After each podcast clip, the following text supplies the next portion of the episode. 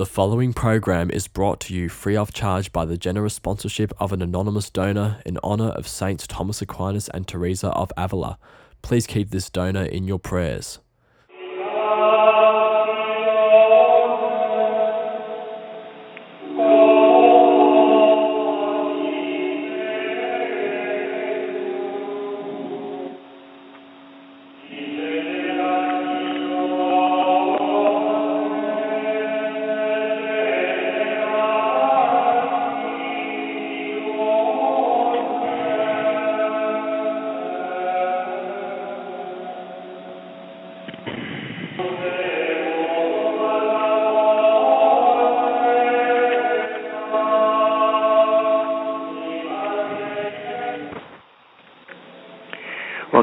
Restoration Radio. I am one of your hosts, Stephen Heiner. Um, today with Nicholas Wansbutter, we have the great pleasure of having Bishop Daniel Dolan joining us on our show topic today, uh, the Feast of the Sacred Heart.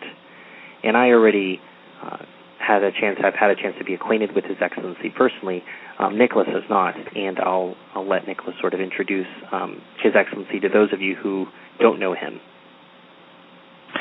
Uh, well, actually, I was going to get Stephen to do that since I haven't met uh, Bishop Dolan, um, and I only know of him by reputation, I suppose, uh, knowing that he was a, a one-time member of the uh, Society of St. Pius X. Uh, I believe, um, uh, I believe it was uh, 1976 uh, that he was ordained a priest by Archbishop Lefebvre, and was one of the nine priests who uh, went their separate ways to society in 1983. He was consecrated a bishop in 1993 by Bishop Mark Pivarunas of the Congregation of the Mary Immaculate Queen, although uh, Bishop Dolan is not a member of that congregation. Uh, as I understand it, Bishop Dolan, uh, you operate with Father Cekada in out of St. Gertrude the Great Church in Cincinnati. Yes, I do. I uh, I have a, a, parish here, and uh, Father Cekada is here, and then Father McGuire, and also Father Larrabee. And then from here, we serve a, a number of missions and chapels in the United States. And then I have a number of priests that I um, take care of, that I work with in France principally, and also in Mexico. Uh, so perhaps uh, we can go directly to the topic of our show today. We're uh, mm-hmm. speaking about the devotion to the Sacred Heart, and I think most people are at least somewhat familiar with the devotion. Uh, certainly, uh, as it manifests itself uh, in the apparitions with uh, Saint Margaret Mary. But perhaps, uh, my Lord, I'd ask you if we could start before that. Uh, what are the origins of this devotion uh, previous to Saint Margaret Mary? Well, the um, the history of the Sacred Heart devotion really goes goes back to uh, the Gospels, the, the doctrine itself that that God is love. Uh, Saint John, the apostle and the evangelist, you really can't separate him from the Sacred Heart devotion, um, and particularly the Gospel of the opening of our Lord's side at Calvary, that's read as the part of the Mass for the, the Feast of the Sacred Heart, that our Lord's side was opened and from it came forth blood and water. So that's uh, that's a theme, and then you see it the fathers of the church developing it. For example, um, Saint Augustine talking about that his his heart was not pierced or um, jabbed. His heart was was opened. It's opened so that grace and mercy come out, sanctifying grace, the seven sacraments of the church, and so that we might enter in and then to of a first strain of um, uh, medieval, late medieval devotion, uh, which finds a, a, very, of course, a very heavy liturgical expression. Our saint here, I chose Saint Gertrude the Great for our patroness years ago when we started as a Pius X mission in. Um, uh, 1978 here in Cincinnati. I chose St. Gertrude the Great because she's a great saint of, you might say, liturgical devotion to the uh, to the Sacred Heart. She was a Cistercian or Benedictine nun uh, uh, around the time of um, Saint Bernard of Clairvaux a, a, little bit after. So the first uh, the first devotion expresses itself. Um, oh, more along the uh, lines of the cloister and and the, the lines of mysticism, of confidence, but always love. You, love always goes through everything. Just deep, uh, personal, and abiding love for our Lord. Um, Saint Gertrude sees the the Sacred Heart as a as a golden gate. She sees it as a thurible full of smoking perfumes or frankincense that rise to give glory to God and, and edification, assistance to us here on earth. And, that, and then St. Bonaventure, the Franciscans pick it up with the Franciscan strong devotion to the uh, sacred humanity of our Lord.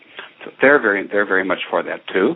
Then uh, our Lord, you might say, takes the impetus. And in uh, 17th century France, two very important things happen. Saint uh, John Eudes, on his own, without any apparitions, just inspired by God the Holy Ghost, uh, picks up the, the, the strain, the, the, thread of this, this golden thread of devotion to the Sacred Heart, and um, uh, composes, as you could back then in, in, the Gallican world of France. You could compose your own offices, the divine office, the, even a mass text, and the local bishop would approve it, and then, then it was, was celebrated publicly. So he was he has the honor of being the first one, St. John Eudes does, to uh, publicly promote the devotion to the Sacred Heart, and also to the heart of our Lady. Then, um, while that's going on, and he's doing his wonderful work to reform the church by the education of clergy and uh, by the preaching of missions, while that's going on, then our Lord is appearing to this very humble, almost might say backward sort of uh, cloistered nun in um, in Paray-le-Monial, a visitation sister, St. Margaret Mary Alacoque.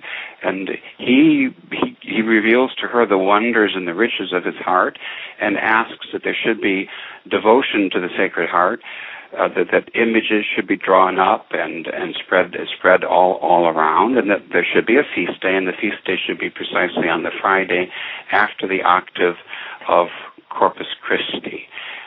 Mm, then the next thing would be to say that, uh, well, it's a bit like the, the spreading of this devotion is a bit like the story of the spreading of uh, the miraculous medal devotion.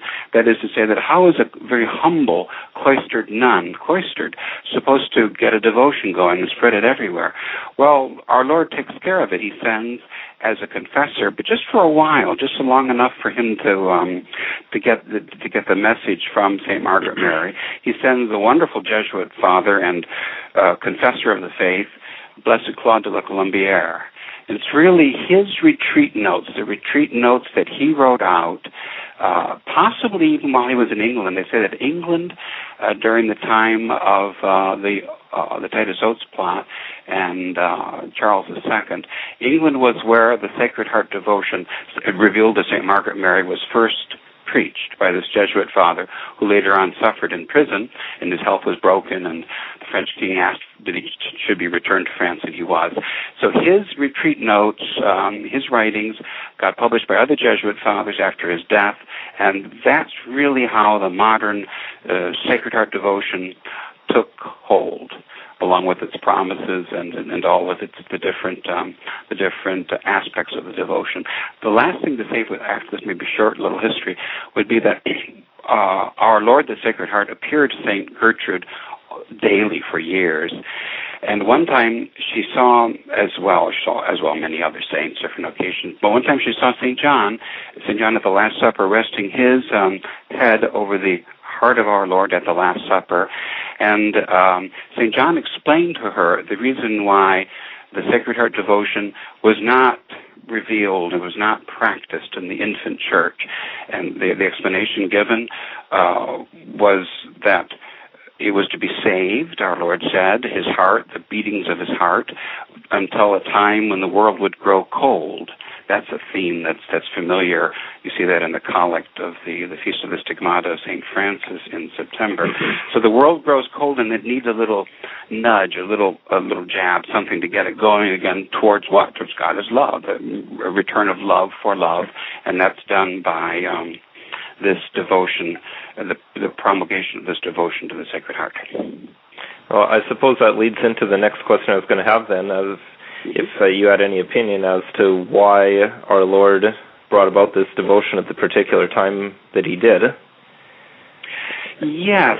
Um, the devotion, well, you see, the, the, the, the nature of the devotion, in a sense, changes. Now it becomes an answer to the horrible heresy of Jansenism, which had sort of the Catholic version of Calvinism, really, uh, Catholic in quotation marks, which had the, the church, especially the church in France, in a, in a death grip for so very long. So it was to answer those two things. On the one hand, to make up for the disrespect, the coldness, the indifference of people to the Blessed Sacrament exposed and to our Lord, His loving heart in this the sacrament of the Holy Eucharist, because people wouldn't go to communion and they would use the Jansenistic type ideas of unworthiness as an excuse. So there was a general coldness that prevailed everywhere. Um, so our Lord asks for communion, communion of reparation. He asks us to make up for it and to, to adore his heart, to make acts of reparation, to make sacrifices. Then the other, the other great strain in the devotion is to say that we must remember that God is love, that our Lord loves us very, very much.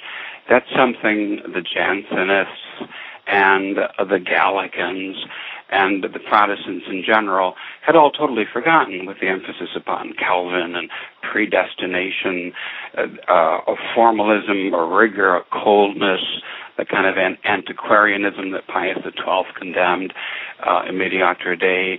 You see that already reigning in France, and the saints fighting against it. So our Lord gives us great impetus to uh, for for the preachers, for the priests, and for individual souls, so they could be reminded of the fact that let's not forget the basics here. Our Lord loves; He loves us with a Father's love. He He earnestly desires our salvation more than we desire it for ourselves, and He wants us to remember that. so He chooses the universal symbol which is as current today. This is as great. It's as current today as it ever was in the past, even more so, which is the heart the symbol of love. Uh, behold the heart that has so loved men and receives in return from them nothing but coldness and indifference and, and contempt. Uh, and in that regard, it would seem to be a perfect devotion for our own time as well, in terms of the outrages and abuses that are heaped upon our Lord in in today's time. Yet Absolutely. one might make the complaint that on the other hand we hear so much about love, love, love. We hear so much about the love of God from the uh, Novus Ordo people, and even the modern day Protestants seem to be all into this. Some might complain that maybe now isn't the right time because there is an overemphasis on the love and uh, totally forgetting of uh, uh, our Lord's justice. What do you think of of that? Well, obviously, it's it's a it's a question of of maintaining a, a due balance. If you'll permit a personal anecdote from my uh, student years at Écône, um, our uh, Bishop uh, Williamson and I were, were friends and often sort of informal uh, debating partners, and he was a great fan of all of the different possible private uh, revelations, and uh, uh, very much in favor of you know what the French call the small number of the elect. That's uh, sort of that's that's a strain, strain, a strain rather in French uh, religious thought. amongst traditionalists, very very popular, especially in France today. Um, and we would have little debates at the table very often. And he was uh, he would always come down for justice, and I have to confess that I'd always come down for mercy. Well, you you need both and you can see in the history of the Sacred Heart devotion and in the history of the life of the church or devotions, you can see the need for a corrective from uh, time to time, how you can reduce things to superstition, and yet, uh, oh, I'll tell you, I mean, who could who could visit, uh, you know, the traditional Catholic world and listen to sermons, and get to know people, and go from place to place, without really realizing that it's so easy to forget that. You know, where you look today, I mean, people always debating about the Pope and Pius X Society will do this or won't do that, and Bishop this and Bishop that. It's easy to forget the essentials. And the Sacred Heart devotion pulls us back to the essentials uh, that, that God is love, that we have to worry about the salvation of our own soul, and that our Lord earnestly desires that we should save our own soul by means of the practice of of these uh, devotions. You know, Your Excellency, for the intro music we heard today was the introit for the votive Mass of the Sacred Heart, and we're obviously hundreds of years removed from when this was introduced, but how did this catch on in the church? We think about things that were massively accepted, sort of Our Lady of Guadalupe, when that came and, and that sort of massive um, devotion that that that caught on quite quite quickly. Same thing we saw with the Rosary or perhaps the Scapular. How did the Sacred Heart fit in as far as getting traction among the faithful? It had a very slow start. As a matter of fact, Cogitationes, the, the, the Mass we heard today that, that you would hear if you went to uh, Mass on the Feast of the Sacred Heart, was only composed under Pius XI he um, raised the rank of the feast and of the octave, and he um, had the Sacred Congregation of Rites compose a new mass, starting with Cogitationes, and that's an interesting story because. Again, because I think because of the the Jansenist and sort of heretical strain on the one hand, and then the desire of Rome always to be extremely cautious and very, very prudent. Um, for a long time, the, in the masses that were conceded for the Sacred Heart, the first one was given uh, by Rome to, I think it was Clement XII, to the Queen of Poland. And it was the Kingdom of Poland that had the honor of, of having the first officially permitted, Roman permitted Mass, although France, of course, because of the diocesan bishops uh, issuing their own masses, France had the liturgical devotion to the Sacred Heart first. But those those masses didn't have any reference to the to the physical heart, probably because the church authorities could were still sort of wincing at the at the, the blasphemous mockeries of the Jansenists, because for the longest time the Jansenists were calling uh, those who were devoted to the sacred as cordicole, you know, heart worshippers, and uh, idolatry. That was another accusation, and imprudent novelty, that sort of thing. And uh, Rome doesn't like anything like that. So it took a long, long time before the idea of the physical heart of our Lord uh, being introduced into into the mass. And you get that with cogitationes, but that's only Pope Pius XI in the last century. And that's interesting because I think sometimes we allow ourselves to think that Jansenism was this provincial French Gallican church problem, but it really had implications oh, yeah. for the larger church, both by in no means, devotion right. and in other things. Yeah, by no means. No, it uh, it had it has over over overweening influence, and because it, as all errors do, it it uh, hooks onto some kind of a strain in human nature. I think that uh, the all of those issues are just as current today as they ever were. And I think uh, when we're speaking of devotions and how this, uh, the broader devotion of the Sacred Heart caught on among the faithful, uh, I think one of those devotions that's popular, certainly in traditional Catholic circles and perhaps elsewhere, is the enthronement of the Sacred Heart of Jesus Yes. as the the King of the household. hmm Uh, that's um, that's an interesting uh, question, very interesting development as well, because um, the Sacred Heart devotion, uh, Father Father Larkins, as in one of his in one of his books, he was a great. Uh, Picpus father, father of the hearts of Jesus and Mary, and a great proponent of, of, of the home enthronement of the Sacred Heart. He says it's not the Sacred Heart is not one devotion amongst many; it is the devotion. You could look at it from a theological point of view, and how and the teachings of the popes how it sums up all the other devotions and sums up the gospel. That's true. So you look at it that way. You say the home enthronement of the Sacred Heart. What a brilliant method practical, down literally down to earth, to promote the social kingship of Jesus Christ. That is to say that everything starts in the home. And one of the favorite thoughts along these lines is to say that our Lord founded a, family, the Holy Family of Nazareth, before he, he founded a church. And it's it's it's the family that's really everything. If um, liberalism and modernism is to be defeated in our day, it will be because of good Catholic families. And these families are warmly encouraged by our Lord Himself and by the Church and by all the great popes of the 20th century to enthrone the Sacred Heart. But going back to what we talked about earlier, Nicholas, the Sacred Heart is a king of love, not of force, not of fear, not of power, not of trembling. He could have denominated any of these qualities, and we would indeed willingly have rendered that, you know, that homage to him. But oh no, he's he's the king of love, of merciful love in the home. In the home enthronement ceremony that was essentially promoted by um, the Peruvian priest, because half Peruvian, half English, Father Mateo. Um, uh, in this in this ceremony, uh, the the father of the family already that's you know a social doctrine right there that's summed up a lot of correctives right there. The father of the family, he enthrones the the Sacred Heart statue or picture on a kind of family altar or shrine, accompanied by his wife and his children, and then the father of the family with father, a priest from church present, if at all possible, those two together recite the official consecration of the family to the Sacred Heart. Um, I like to think of it in terms of I'm dating myself here, but I think uh, Bush the first uh, spoke about at some point during his time of points of light, uh, but in a true sense, these truly are the points of light in the darkness today.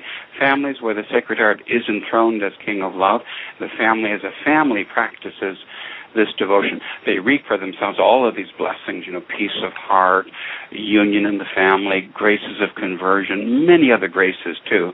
But at the same time, they they give social public witness that Christ is the King of love. It's to go against this idea, you know, of um, the authors speak about you might find a crucifix in a, in a Catholic home, but probably you would have to look in the back bedrooms for it. You wouldn't find anything in the living room. Uh, now, traditionalists are different. You're going to find statues and pictures everywhere.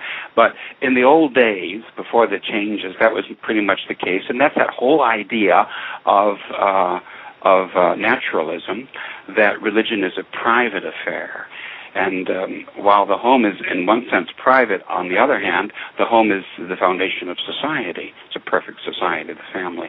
And so now it becomes something very public.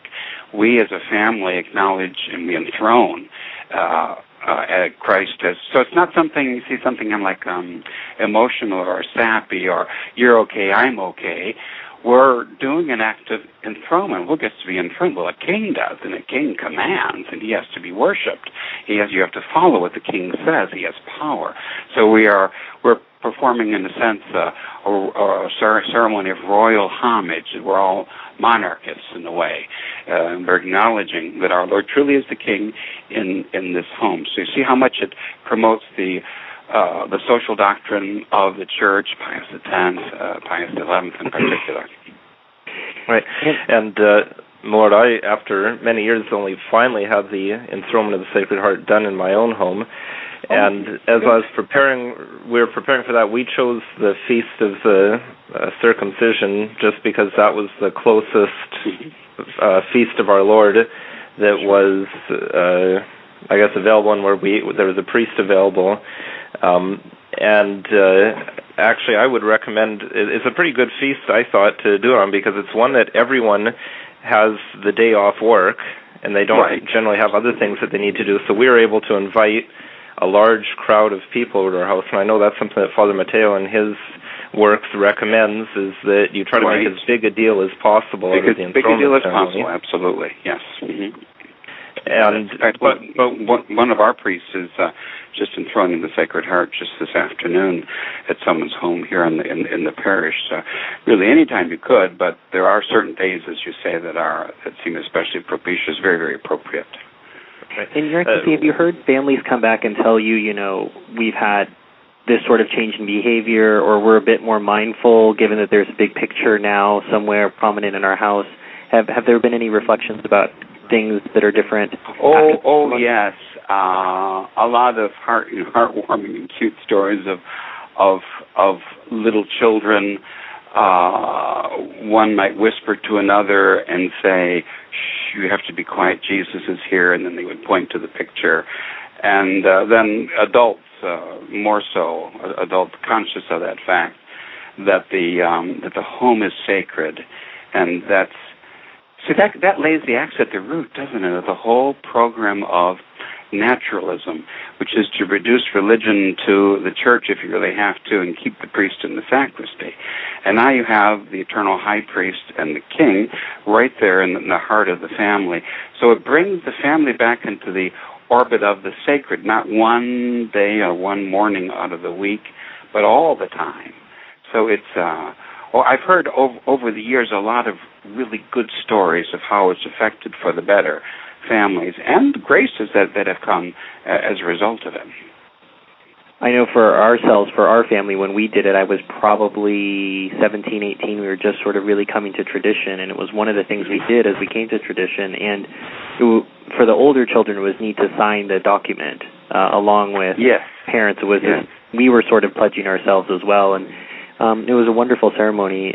I, I, uh, Nicholas had has younger children, and and it probably affected them in a different way. But I would say for the older children, I can testify myself that I, after confirmation, it's sort of you know you turn when you turn 21 in America, there's there's no more meaningful birthdays. So after after you get confirmed, you don't get to have any more sacraments until you take holy orders or you get married. And That's right. It, yeah. it's one of these neat ceremonies that you can participate in uh, that mm-hmm. that isn't a sac- isn't isn't a sacrament, but it it partakes of that same sort of spirit and power, and as you referred to, the majesty. Um, it's just one of those. It, it does. I mean, the idea the idea really is that uh, our Lord loves you too much to see the door close on you when you leave the church. And when you open the door when you get home after Sunday Mass, well, look, there he is. He's waiting for you. Your whole life is is intertwined with his, and the home now becomes sacred territory as well. And the one who rules here is not the one with the loudest voice or the one who can um, shout or carry on the, the longest. That's the, the usual dynamic of many a family, of course. But no, it's our Lord. It's the King and the King of merciful love. He's the one who rules here. And just the whole idea of the family praying together, and, and in those ideal families where the dad is getting it organized and the dad is there, he's praying. Wow, that's so powerful, and that makes such a difference. Now, uh, Malord, do you have recommendations on uh, what can be done for the uh, preparatory prayers leading up to doing an enthronement? Because that was one thing that when we were getting ready for enthroning the Sacred Heart, it didn't seem that the materials we were able to find specified or rec- even gave a preferred or recommended uh, mode of uh, preparation. I, what we ended up doing is for a month before the enthronement, we prayed the litany of the Sacred mm-hmm. Heart in front of the statue that we were going to enthrone. But do you have any other devotions you'd recommend?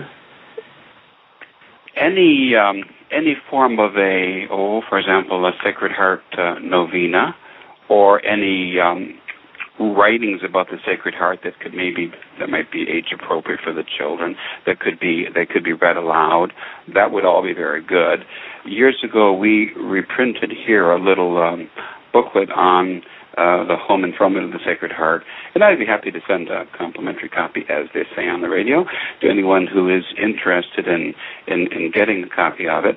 Um, and then, I'd say any any of the books or pamphlets that are available for for that devotion would make good reading.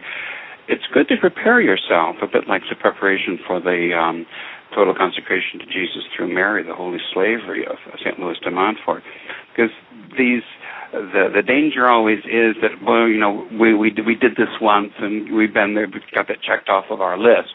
But instead it's it's really it's a commitment for a whole different way of looking at things. So really the best would be one of these books by um Father Larkin or anything by Father Mateo.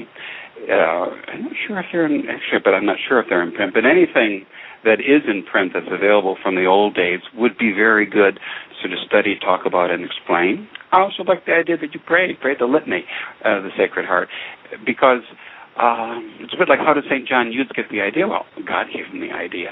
How are you and the children, you, your wife, and the children going to get the idea? God gives you the idea. You ask for it, and you, you pray over it. So far more important even than reading would be that of praying. So to pray the Litany of the Sacred Heart would be an ideal devotion. And while you mentioned that, Your Excellency, I'll take a moment to sort of do our station identification. Those of us who are just joining us, we are uh, speaking today with His Excellency Bishop Daniel Dolan from St. Gertrude the Great uh, in Ohio. I am one of your hosts, Stephen Heiner. I'm joined with uh, Nicholas, joined by Nicholas Wansbutter of Durandal and Swords in Space. Um, if you'd like to avail His Excellency of his offer on the Free Sacred Heart booklet, I think probably the best way would just be to call the office and to ask and maybe leave their address, Your Excellency? Yes. Um, so that uh, number is um, 513 645 4212. And um, you can refer to the booklet that His Excellency was speaking about. If you'd like to ask His Excellency any questions, you can feel free to give us a call. We're at 949 272 9417. Again, that's 949 272 9417. For you more technologically literate, uh, you can use Twitter at True Restoration to submit your questions there. Uh, getting back to the enthronement of the Sacred Heart, um, I know there's other things we want to discuss, so I, I won't belabor it too much more. But, uh, my Lord, you made a good point about not having this as something that you do once and you check it off your list and now it's done and the preparation being very important to that. It seems to me that some follow-up devotions, having a regular follow-up devotion is important as well. I think Father Mateo recommends uh, on feasts of our Lord doing some special uh, devotions before the statue. Uh, perhaps uh, there's some other things that uh, your lordship may have to recommend. Yes, um, uh, in in the little booklet that we've reprinted is a nice short form of it's called the renewal of the consecration of the family, which may be said perhaps as part of night prayers or once a week, on Sunday, on Friday, certainly on the anniversary of the enthronement of the Sacred Heart, and then on certain other feast days as well as especially uh, during the month of June. I think it's important to keep the uh, the family shrine going uh, with uh, and then decorated from time to time, especially again for the feast of the Sacred Heart and for the month of June, as well as his family's um, uh, anniversary of the of the enthronement. And the idea too is to gather the family together there to recite your prayers, if possible, the morning and evening prayers, the daily rosary, and that sort of thing. And um, as the children get older, just as you would the, the little, well, not not very much older, but when when they're just old enough to be able to pick things up around two or so, or one or two, you, you pick up the children and you, you point out the Sacred Heart, the Immaculate Heart, tell the story, and um, let them realize um, what's going on in, in their own home, and that's Jesus, and He's the King of Love, and that's the Sacred Heart. And I suppose it's important to note, Your Excellency, when you're talking about the family shrine, you're not talking about the television. Just to, uh, just no. that. you know, some some, re- some, traditionalists think that that's the family shrine. You you think of the size of the flat screen versus the size of the uh, the image of exactly. our, of our Lord. And I'm afraid that for a lot of families that's the case. I remember that we had uh, we never had in our parish, and I grew up just before the changes in, in Detroit. We never had um, the Sacred Heart we had the Sacred Heart Novena every Friday night benediction, but we never had any a word about the enthronement. But there was during the um, around the era of the Cuban Missile Crisis a big devotion to Our Lady of Fatima, and there was a Pilgrim Virgin, and we had once or twice when I was a boy, we had this the Pilgrim Virgin in, in our home, and I remember being really struck that uh, my mother covered over the TV set. So as long as that lady was in the home, there wasn't going to be any TV. That made a big impression on me as a boy. I tell you. now, uh, to go back to the history of the devotion a little bit, it, it seems to me that uh, it, our Lord's intention wasn't just to be honored in the home, but that there were some specific requests made for our Lord to be uh, honored publicly in the uh, gov- uh, governments or uh, secular states, and yes, in particular, uh, I'm looking at one quote that uh, that here. Unfortunately, I didn't print out the footnote, but uh, he uh, Saint Margaret Mary wrote that he, the Sacred Heart, desires, then it seems to me, to enter with pomp and magnificence into the palaces of kings and princes, therein to be honored as much as he has been despised, humiliated, and outraged in his passion, and that there was a specific request made to uh, the King Louis the Fourteenth uh, yes. use his prestige as a very powerful king and in uh, consecrate the Kingdom of France to the Sacred Heart. Yes, and put his heart on the on the on the banner, the national flag, and put his heart on the on the arms of France too, and over uh, in fact on the weapons. And then our Lord says, "And see how I'll I'll defend."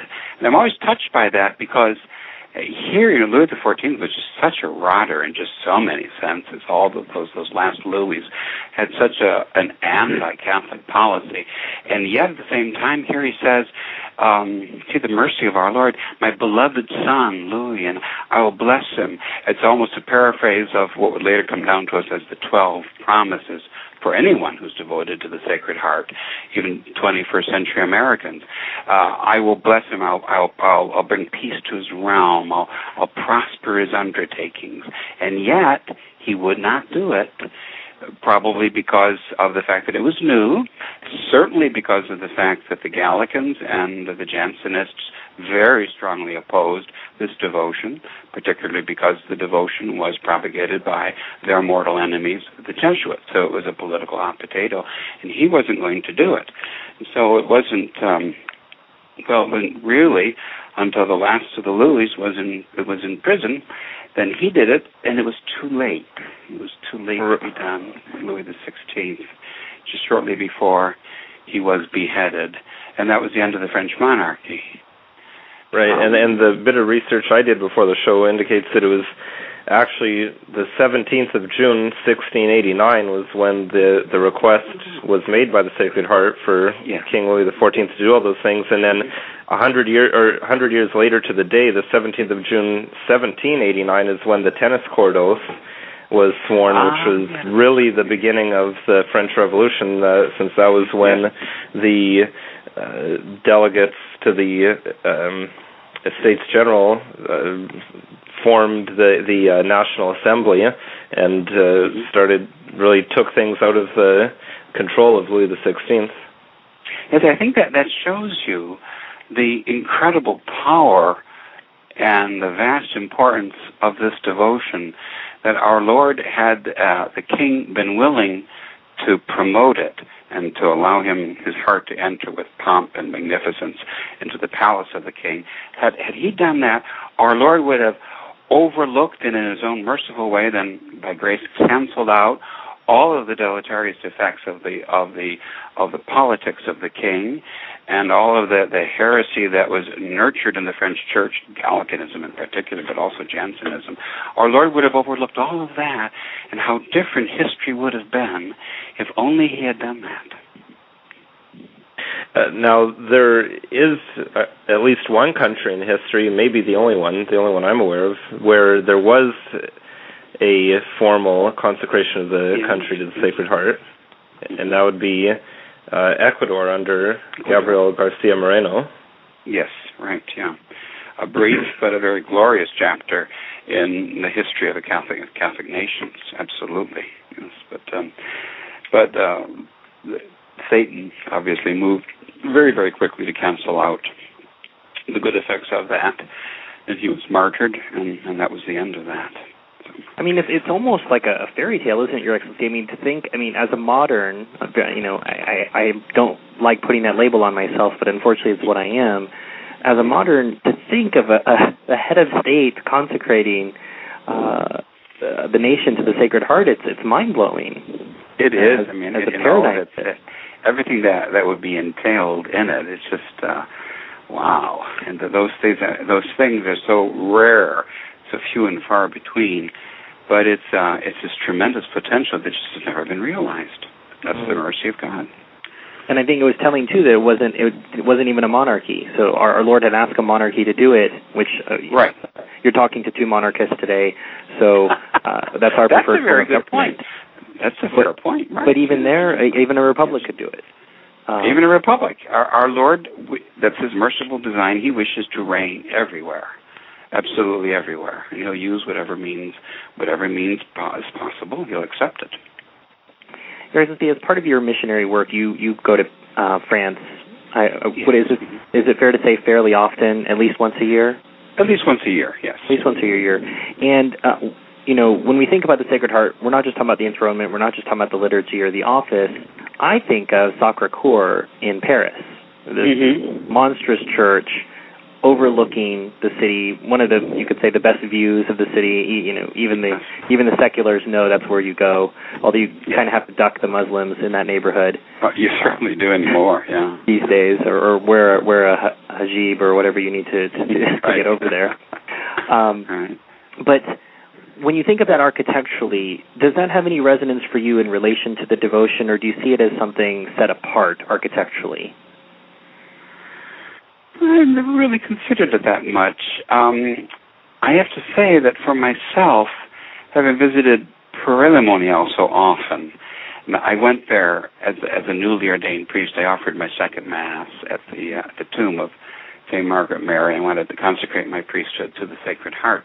So I've always, for me, the Sacred Heart France, that's Paray-le-Monial, but uh, this, uh, Montmartre and the, the Sacré-Cœur, that's uh, this, but, but a glorious um, episode in French Catholic history that is the idea of uh, was what the Mexicans call templo expiatorio, a temple or a great church of expiation to make the, that the, the good French because the French are either always very, very good or very, very bad. The good French realize the need of making reparation to the Sacred Heart for all of the outrages and all of the evil and the wickedness that came from France. And then that poison from France spread throughout the whole world.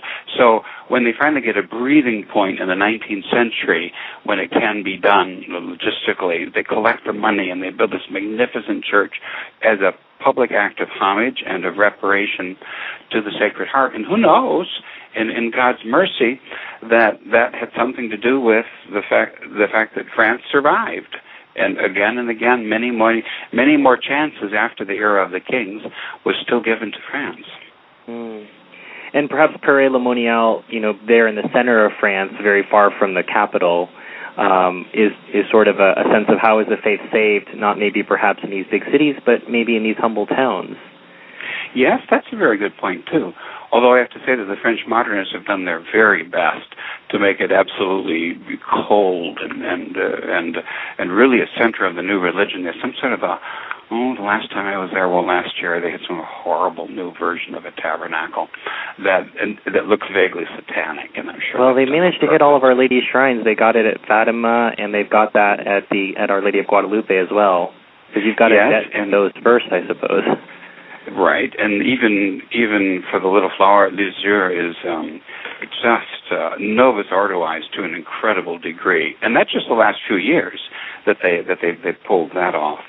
So uh, yeah, there's something about, but there's something about Paray-le-Monial, the, the very fact that you say of it being hidden and quiet and secret, that shows uh, as much as um, Montmartre does the, uh, the the nature of this devotion, how our Lord could in an instant just turn everything over, and how powerful the devotion is, and how our Lord says, you know, to St. Margaret Mary very confidently, of course, he says, I will reign uh, despite my enemies, other the people in me.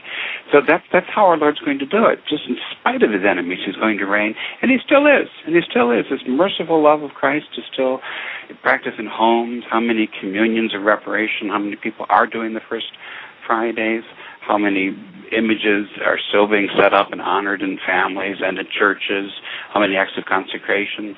So it's a it's it's a wonderful story, which is of course uh, by no means finished yet.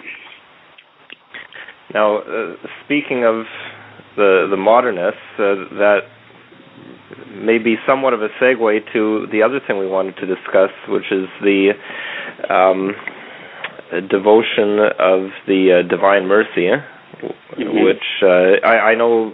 Uh, I personally don't know a lot about the Divine Mercy devotion. I know a bit. My wife is Polish from Poland, so oh. um, of course it's a huge deal among Polish people, and Novus Ordo traditionalists alike.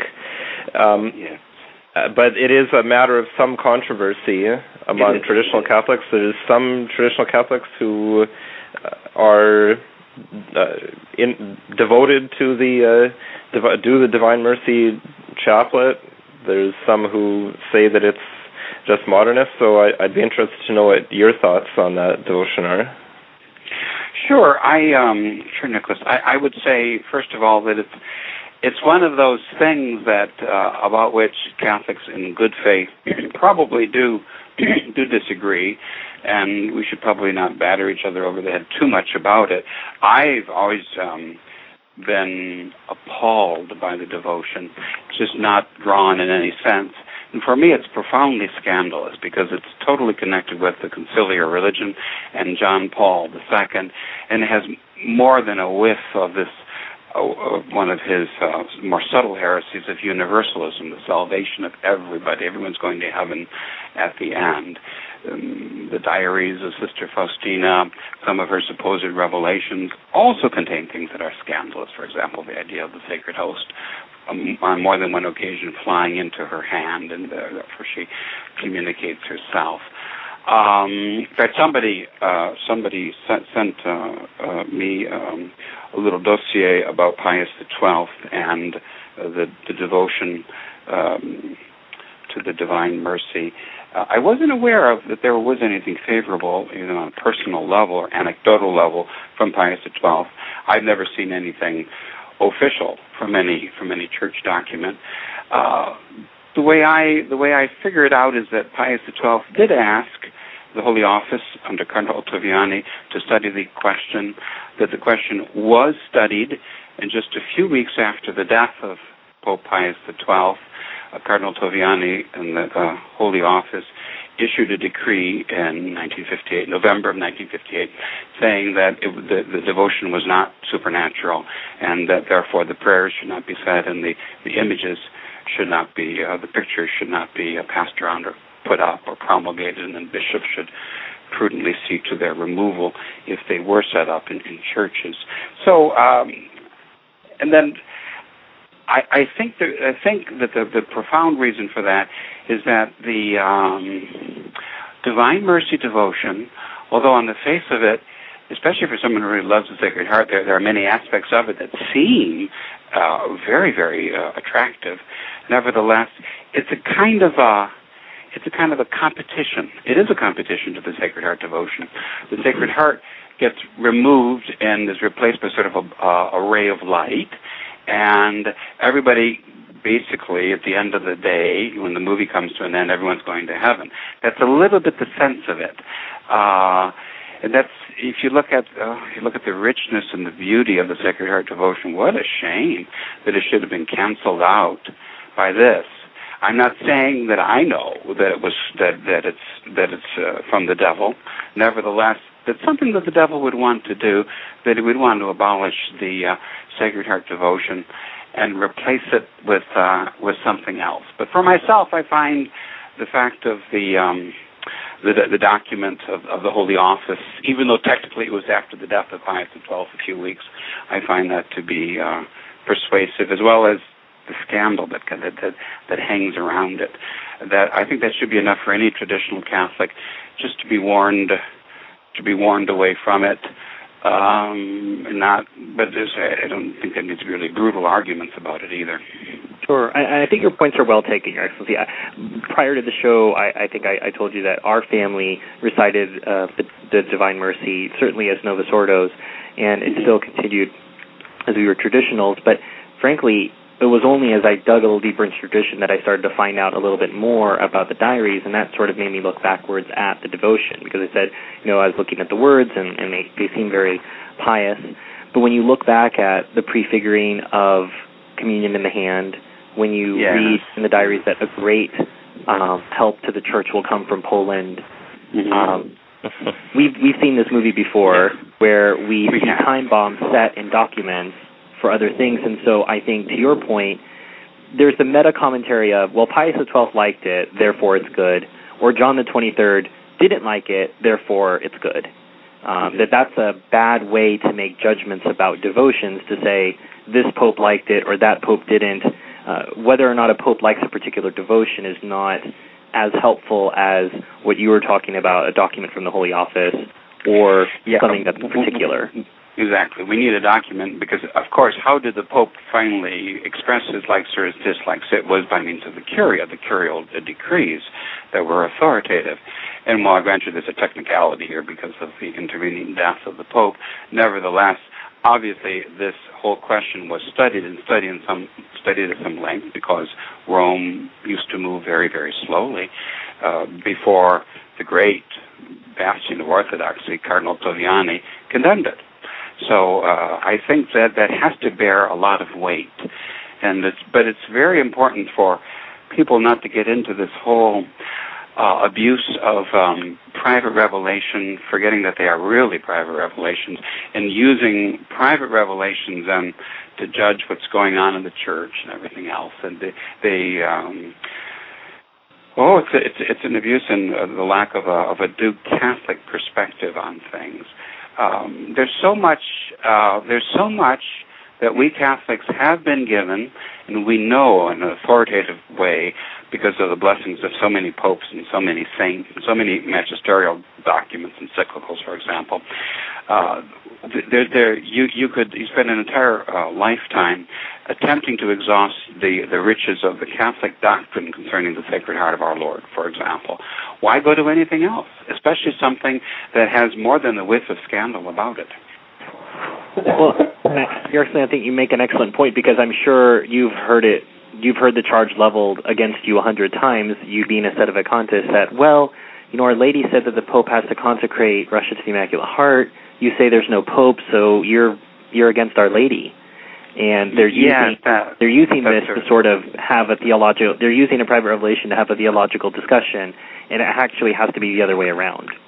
Absolutely. I remember as a young priest, actually a young, Pius X priest, working uh, in Pennsylvania. There are a lot of people who are very much on all the, as Bishop Williamson used to be, again, on all of the private revelations. And Bayside would be compared with San Damiano, and there would be the exegesis that would be given and all the rest of it. But uh, that's uh, at the very best. Those are those are very very not even secondary. They're tertiary considerations, possibly. But we have to we have to see and to judge all of these things in the in in the light of Catholic doctrine, especially today because there's so much confusion. We have to cling to uh, the magisterium. And as the Sedevacantist, I proudly proclaim that the Catholic Church can never officially give us any error, either in the magisterium, the ordinary magisterium, or in the acts of, uh, of worship, that which is publicly approved. So if you cling to that, you, you follow a safe rule of faith, rather than clinging to individuals and private revelations and then many speculations. All that stuff is, that's all part of the the swamp in which so many Catholics today, unfortunately, are plunged. They don't, you know, they really are looking for light and guidance. They're they're very confused, but it's it's because the voice of the shepherd has been stilled. So that's why that's why I say you can't. Oh, be too brutal about these things anymore. I feel sorry for people, but at least everybody could be pointed to that which is sure. Why why fool around with something which has got some real problems connected with it? Why not stay with that which is known and sure, and that which is more than sufficient, which would be the devotion to the Sacred Heart?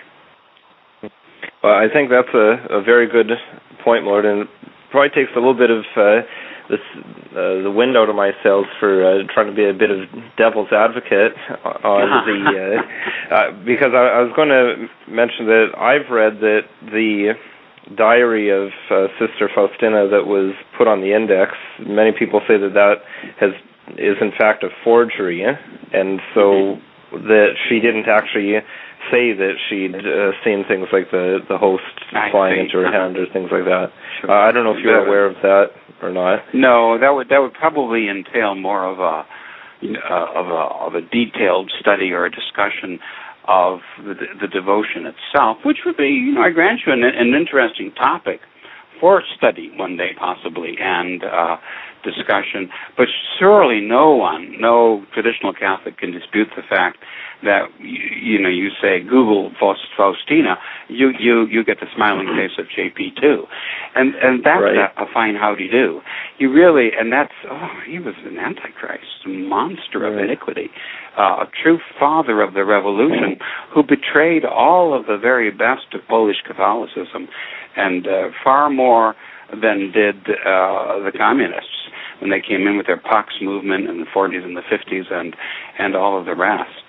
No, that's uh, that's that's well, that's the real wickedness is there. well, I think well, if we I have any JP2 dev- devotees in our audience, they've just all fainted, Your Excellency. although, and although I, I was going to say that I, I mean, since my wife's Polish, I know lots of Polish people, and actually, uh, they they seem to fall into only two camps: either the John Paul II the Great, or they would agree 100% with what your lordship just said.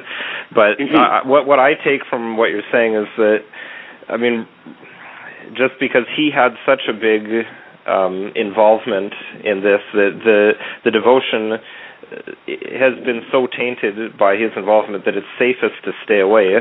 Although, on, on the flip side, would it be possible that if, say, a few hundred years from now, we were able to to take a sober second look at it when all of this has disappeared into the mists of history to a certain degree, so that that taint doesn't still affect it? Could could it be a devotion that could be uh, rehabilitated or or, or do you not know enough well, about it to, to make a comment? I, I, I, I, I would say that that all of those things, any, anything can be looked at and can be and can be studied, and that if we ever reach the point again where the curia is reconstituted, possibly so. Yes, possibly so. It could it, it, it's, it certainly could be done, but um, just on some very basic, simple level um, you know, Ensian, the philosophical principle, Ensian multiplicanda, you know, it's supposed to multiply beings without necessity. You already have this devotion, which is such an important devotion, and it covers everything from the social kingship to family life, Eucharistic reparation, to answering the big question, how am I going to get to heaven? How am I going to save my soul? Wretched sinner that I am. Well, the Sacred Heart answers your question. And what about all these doubts and confusion that, that, that I feel?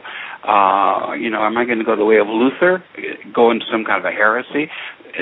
But just just for some kind of uh, what the Protestants call, you know, the the sweet bliss of assurance of salvation. No, I've got the Sacred Heart. I've got the Sacred Heart for everything. That's so very that's so very important. Probably, it's hard to say, but I think I have to say that this whole divine mercy deal is made up by the devil to distract and confuse people away from the real devotion that people should be studying, talking about, and practicing, and that's the devotion to the Sacred Heart.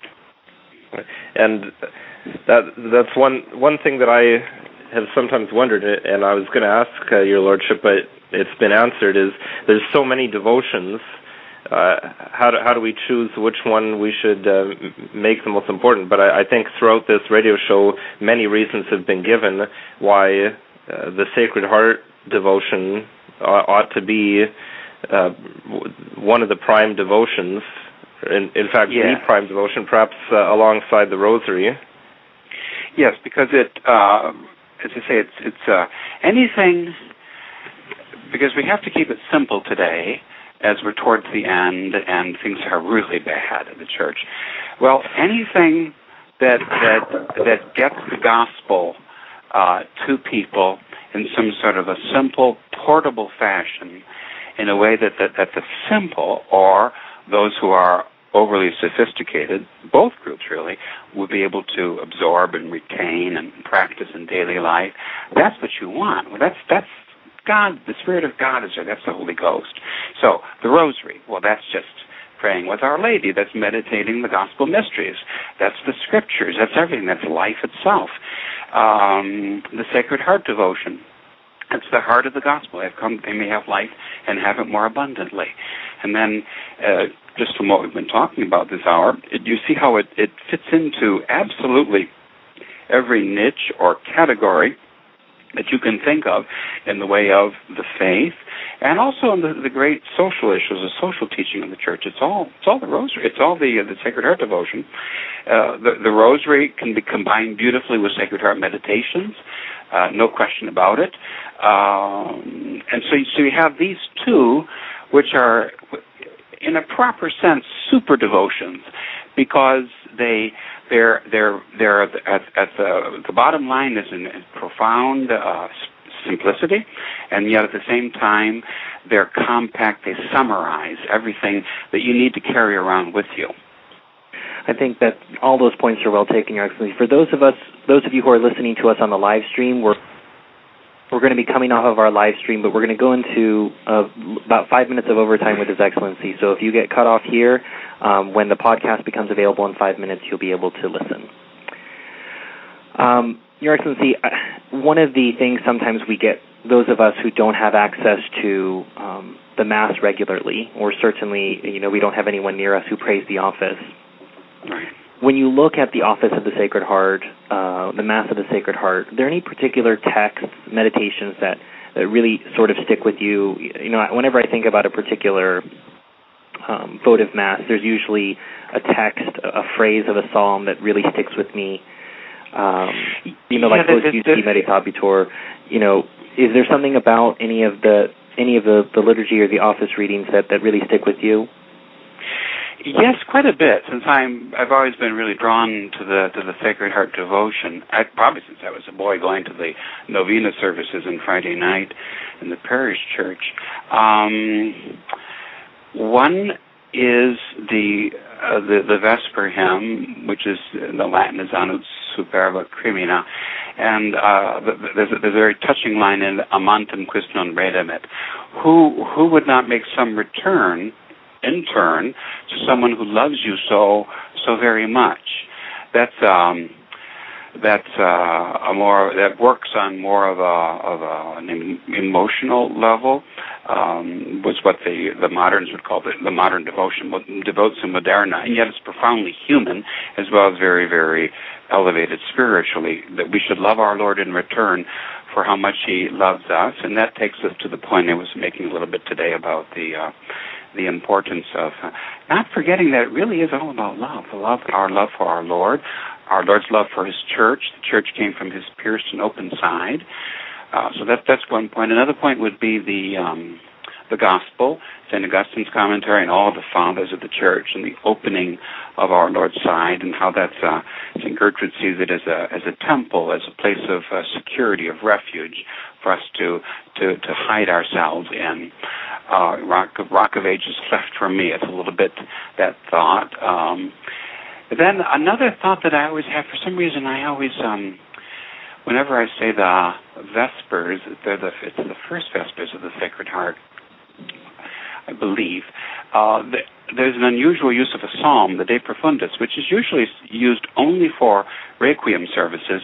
Is used for one of the Vespers of the uh, Sacred Heart, and the the idea is out of the depths I have called to thee, O Lord, and then that refers to another psalm about deep calling unto deep. The depth of our Lord's heart, buried deep within Him, is that heart that loves us so very much. And then I always um I had a very I had a wonderful conversation once with a Pius X priest who was a, who's a good friend of mine who's dead now, Father Roland Chirac, and he was uh, from a Polish background, Polish family, and um, sort of an honorary sedevacantist, uh, although he never he never he never crossed the crossed the bridge publicly or formally. I think he was planning on when our Lord called him out of the vale of tears. But anyways, he was very devout to the Sacred Heart as well, and I remember um, talking with him one feast of the Sacred Heart. Uh, we were both at an ordination, maybe in the in the very early 1980s, obviously. Um, and uh, so I always think of him and his his own life and the, the sufferings that he had, and his, and indeed his very early death. So uh, it's uh, I think the the Sacred Heart feast uh, for me in the office, the devotion is a summary of many, you know, maybe deep theological thoughts, and then then just reminiscences and uh, maybe little personal lights and inspirations, that sort of thing. Uh, but at the same time, it's a summary of absolutely everything. Everything that you need, you're going to find right there in, in that liturgical devotion and in the popular blessed devotion of the Sacred Heart. Mm. Well, my Lord, I'd like to thank you very much for taking uh, time out of your very busy schedule to join us on our show and to speak about this very important devotion. You're very welcome. And uh, so, with that, we're going to uh, end this edition of Restoration Radio. And uh, for everyone who's been listening, this is uh, I'm Nicholas Wansbutter. I've been hosting this along with uh, Stephen Heiner.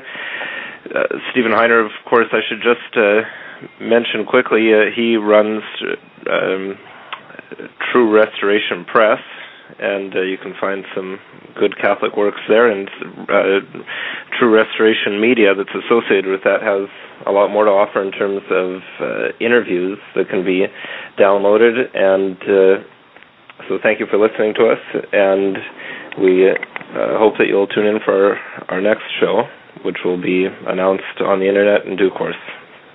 And, well, of course, Nicholas needs to uh, also introduce himself, uh, or at least let let everyone else know. Um, he has two websites that he runs: Swords in Space, uh, the sort of Canticle of Leibowitz Catholic take on science fiction, and uh, Durandal, which talks about monarchy and other restoration issues, which is part, of course, why he's part of Restoration Radio.